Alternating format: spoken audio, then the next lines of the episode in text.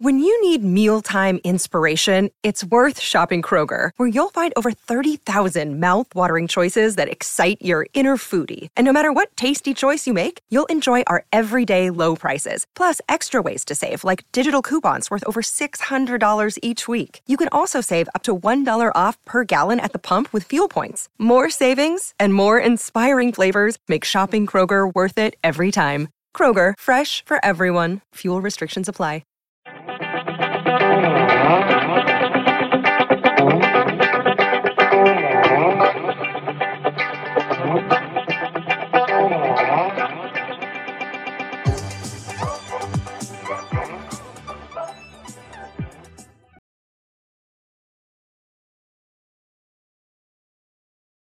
Thank you so much. Very good to be here.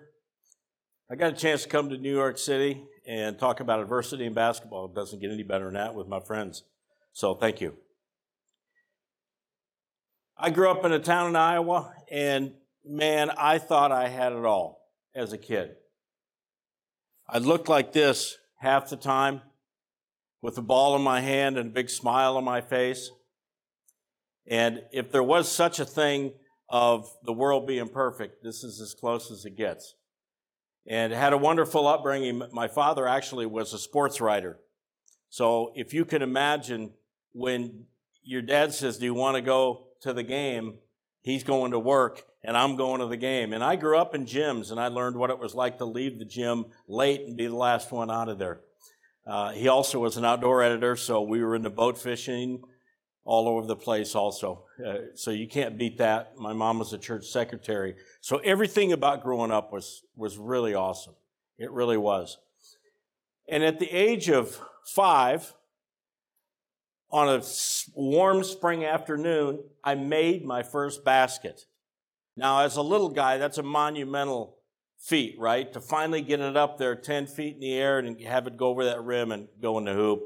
And I'm telling you, the shot of adrenaline I can still feel. It's, it's still in there. At about age eight, I was at a high school basketball practice, and there was just something about what was going on. I just thought it was the coolest thing ever. And I really think on that day, I knew what I was going to do for the rest of my life. So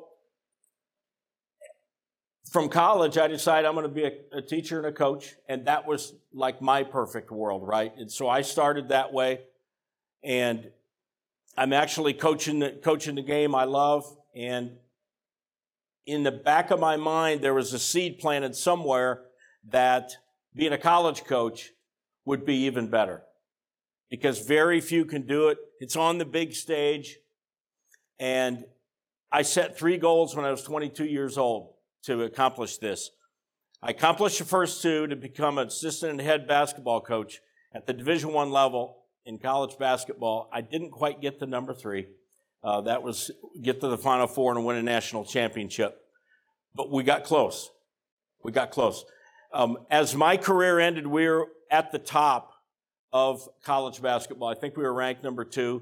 We were pursuing a national championship. I got to coach 12 guys that played in the NBA. One of them just the other night led the Golden State Warriors to another world championship, Steve Kerr, who was on our team in Arizona. I got a chance to coach Steve Kerr.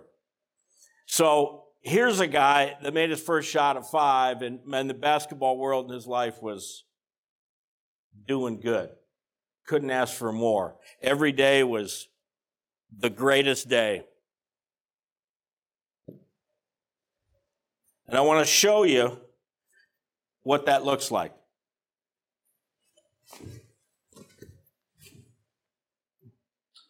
It looks just like that ball. It looks just like that ball. It's how beautiful that thing spins? I don't even have to look at it. I know where it's going to be. The problem is that the spinning ball hit the floor and shattered.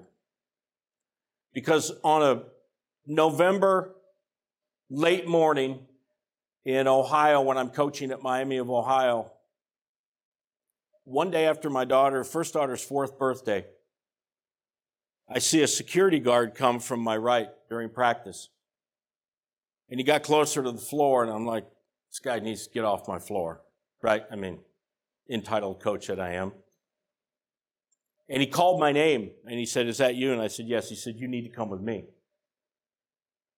And I got to tell you, at that moment, as I walked off the apron of that court, I knew my life as I knew it was going to change forever. I don't know how. Got in the car and he wouldn't answer any questions that I had. And I knew it was really not going to be good. And we went up to the hospital and I saw my wife immediately, frantically pleading with the doctors to do something. Her four year old and one day old daughter had passed shortly after my wife rushed her to the hospital. I said some things to her that I wasn't prepared to say in hopes that she could hear them and take them with her. I hope she did. I always thought that she did. In those moments, you're not prepared for those things because nobody gives you a manual of life to say, if your kids go before you, here's what to do. Step two, step three. And so you wing it. And you wing it with your faith and you wing it with your family. And that's all I knew. And fortunately, I had both. But it was really, really tough. Now, what I decided to do is just to work harder, and I did. And I turned ridiculous hours into really ridiculous hours because I thought the more I was in the office, more I was on the road, out in, uh, a lot, out in the country recruiting, the less I had to focus on not knowing that Meredith's face is going to be there when I come home. And so our one year old Claire is at home, and we make a move and we go to Florida. And we're coaching at a different university. Three years after we lost our Meredith, our second daughter, Claire, got sick at home. Same symptoms, same look on her face, same everything. Got her to local hospital, trans- transferred her to uh, Arnold Palmer Children's Hospital. She was hospitalized three times. One time on her deathbed, I was ready to say goodbye to her. And she made it. And she's, she's my warrior.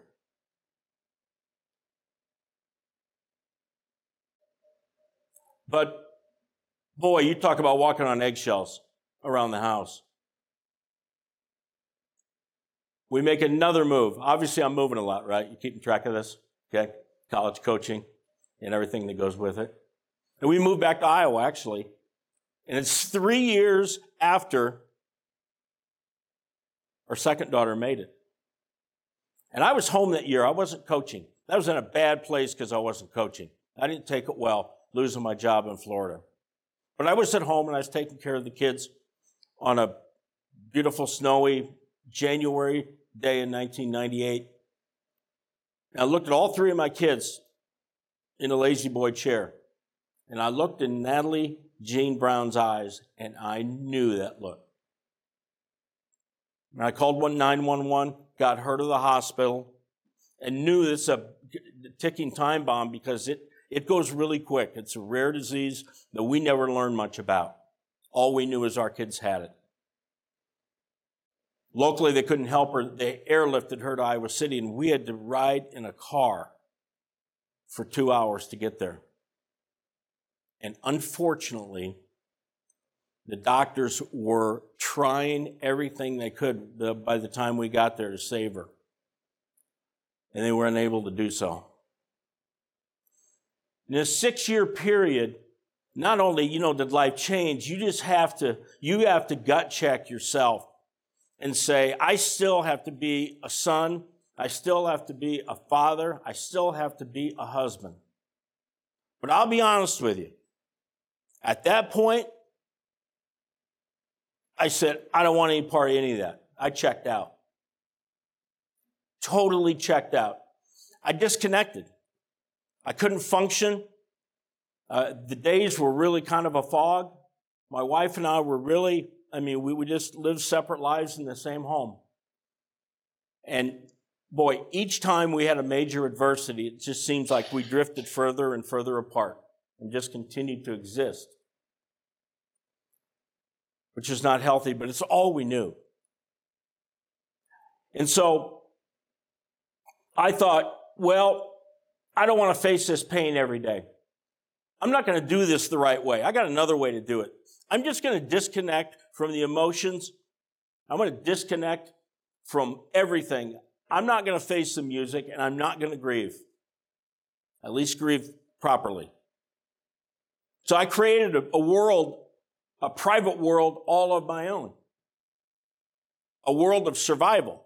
That's all I wanted to do. I wanted to work and I wanted to hopefully take care of the kids that we still had at home.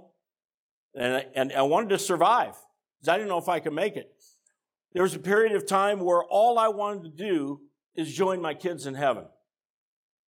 I'm like, why would I want to live here if I can live with, the, with my girls in heaven? Because I, I didn't get the opportunity to go before them. Fortunately, that was a decision that I didn't make. And I decided to stick it out, as disconnected as I was. And our last move was, was to a, a great job at Iowa State University.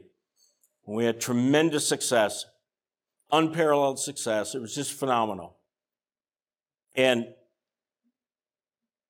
I'm watching film one day, and a, there was a knock on my door, and these two gentlemen came in who I didn't know. And I learned that there was some activity on the internet that I was involved in that they were here to talk to me about. See, when I disconnected, I had to find ways to function. I all I want to do is feel better. Let me feel better. Have you been there? And for me, it was alcohol, it was work more, like I said, it was pornography, and it was music. It was all those. But they were there to talk to me about my online activities. Can you imagine a guy goes from being on ESPN, Big Monday against Kansas and beating Kansas on their home floor, in a few days, have these guys walk in and say, Now your life's going to change? So I was given a two year sentence in federal prison. So much for disconnected. Now, you talk about facing the music. And something happened at that time. I, I realized that it was getting to be my time. And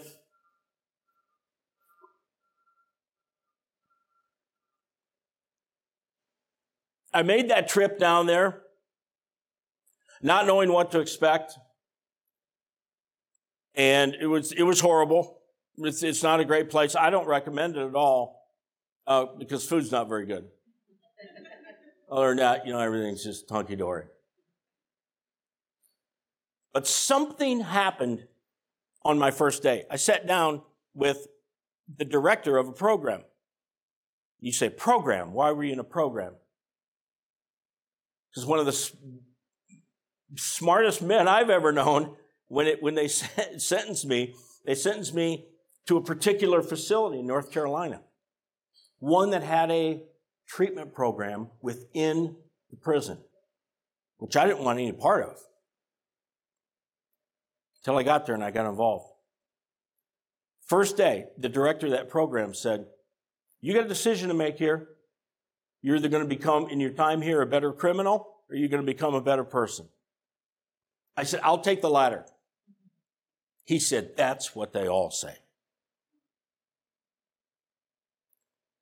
And man, did I dig in. I was so committed to changing that mindset that I had. I was so committed to getting healthy from the mind and the heart and physically getting healthy. And I wanted to adopt a style of living and become a person who could leave there and thrive when I returned home. Now, I was never going to coach another college basketball game or NBA game or high school game or any kind of game. It's not in the cards anymore. But I knew that something was missing in my life. What was missing was doing something for someone outside of me. I'd lived by that scoreboard for so long. All I cared about was my family and the one number above home being bigger than the other number. That's all I cared about.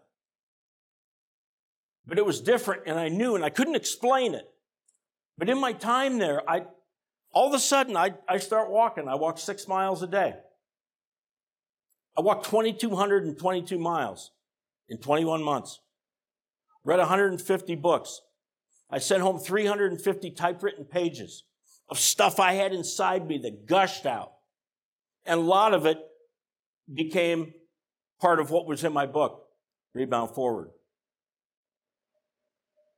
What Dr. Martinez said to me was huge. I had to change my thoughts because I, then I could change my habits or my actions and change my habits and change my character and change my legacy, he said. I said, Legacy? Tell me more about that because I don't have one. I'm a ball coach. I was in survival mode, but it feels different now. Isn't this weird? It felt that way in a place, the most horrible place on earth. Believe me. The most negative. you know what my job was? I, I did have the greatest job. Clean the toilets and showers. No, in prison. Yeah, I know. Okay. Okay, forget the visual. Let's move on. That was my job. But I also was gifted by the federal judge to go to this facility because of this program. So half of the day I got to work on myself. I'm like, what is happening here? So for 635 days, I got to work on myself. Do you know what that can do to a person? Can change them. Why did I allow myself to do the things that I did? Because I created a, world, a mind trap of I was going to do this stuff so that I could feel better. I got rid of that guy. I was living two lives. I got rid, that, that shadow follows you everywhere. And I was dragging around a dead man, I told somebody one day. And that's heavy. That's heavy stuff. And you let him go? Oh, it's unbelievable.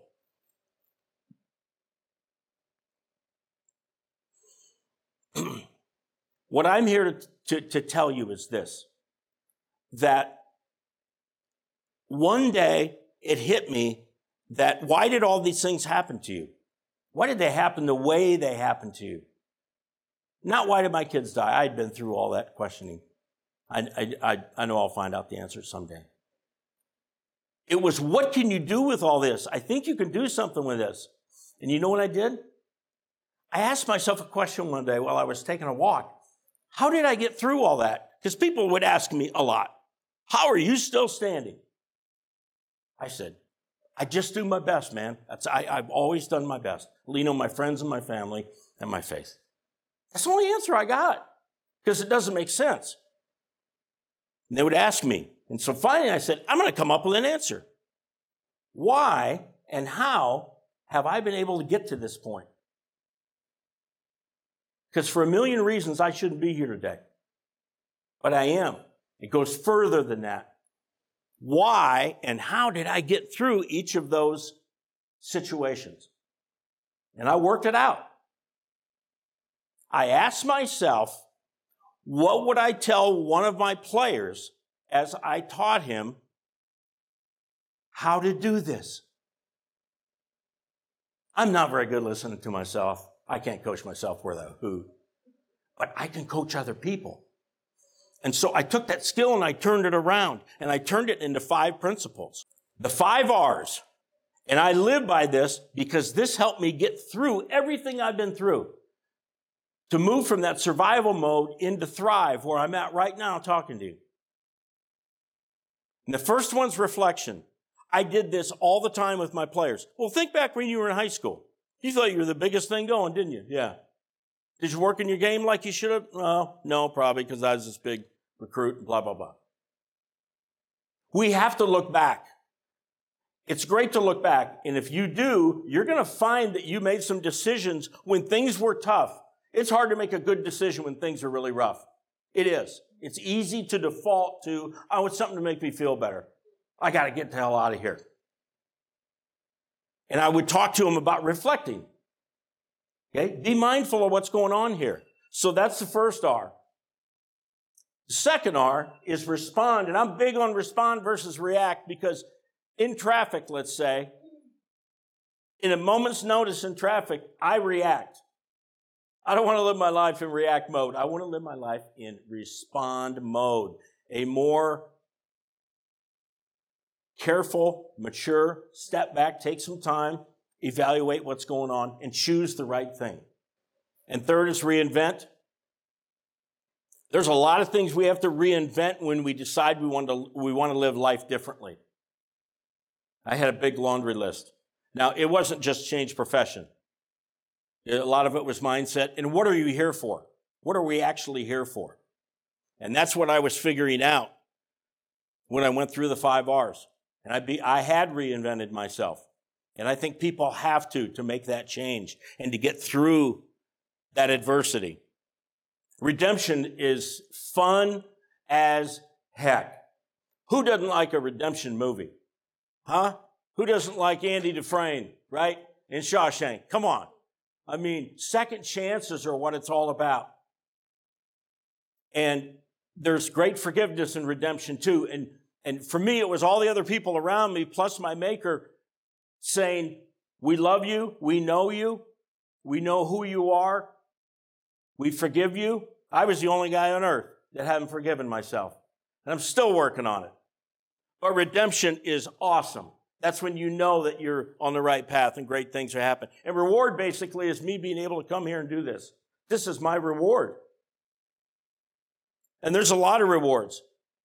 But I will take um, people through this when I work with them, when I speak, and I'll say, you can get through anything. And hopefully by me being able to, sh- you know, share some, shed some light on, on what I've been through and my story that respond or reflection, respond, reinvent, redemption, and reward will make sense.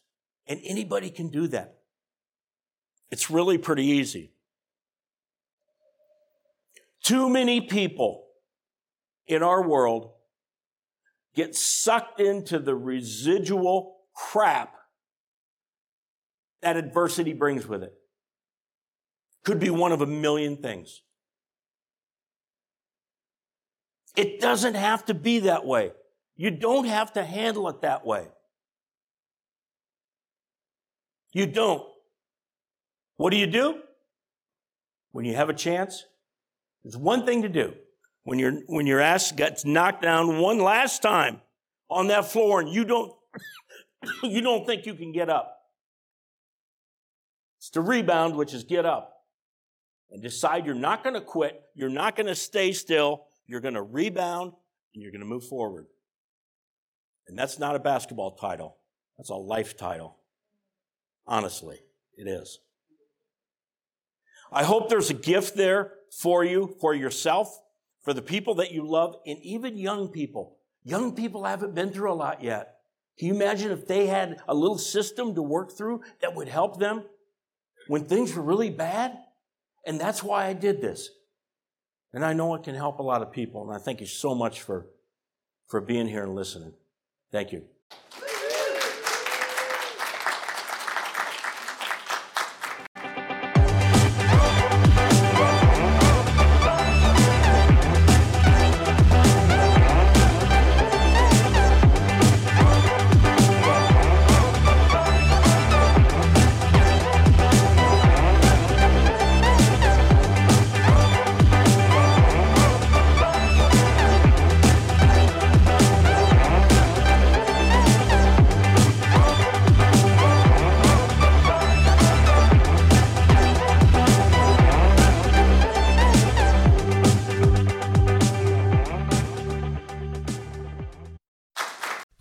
Podcast is a part of the C Suite Radio Network. For more top business podcasts, visit c-suiteradio.com.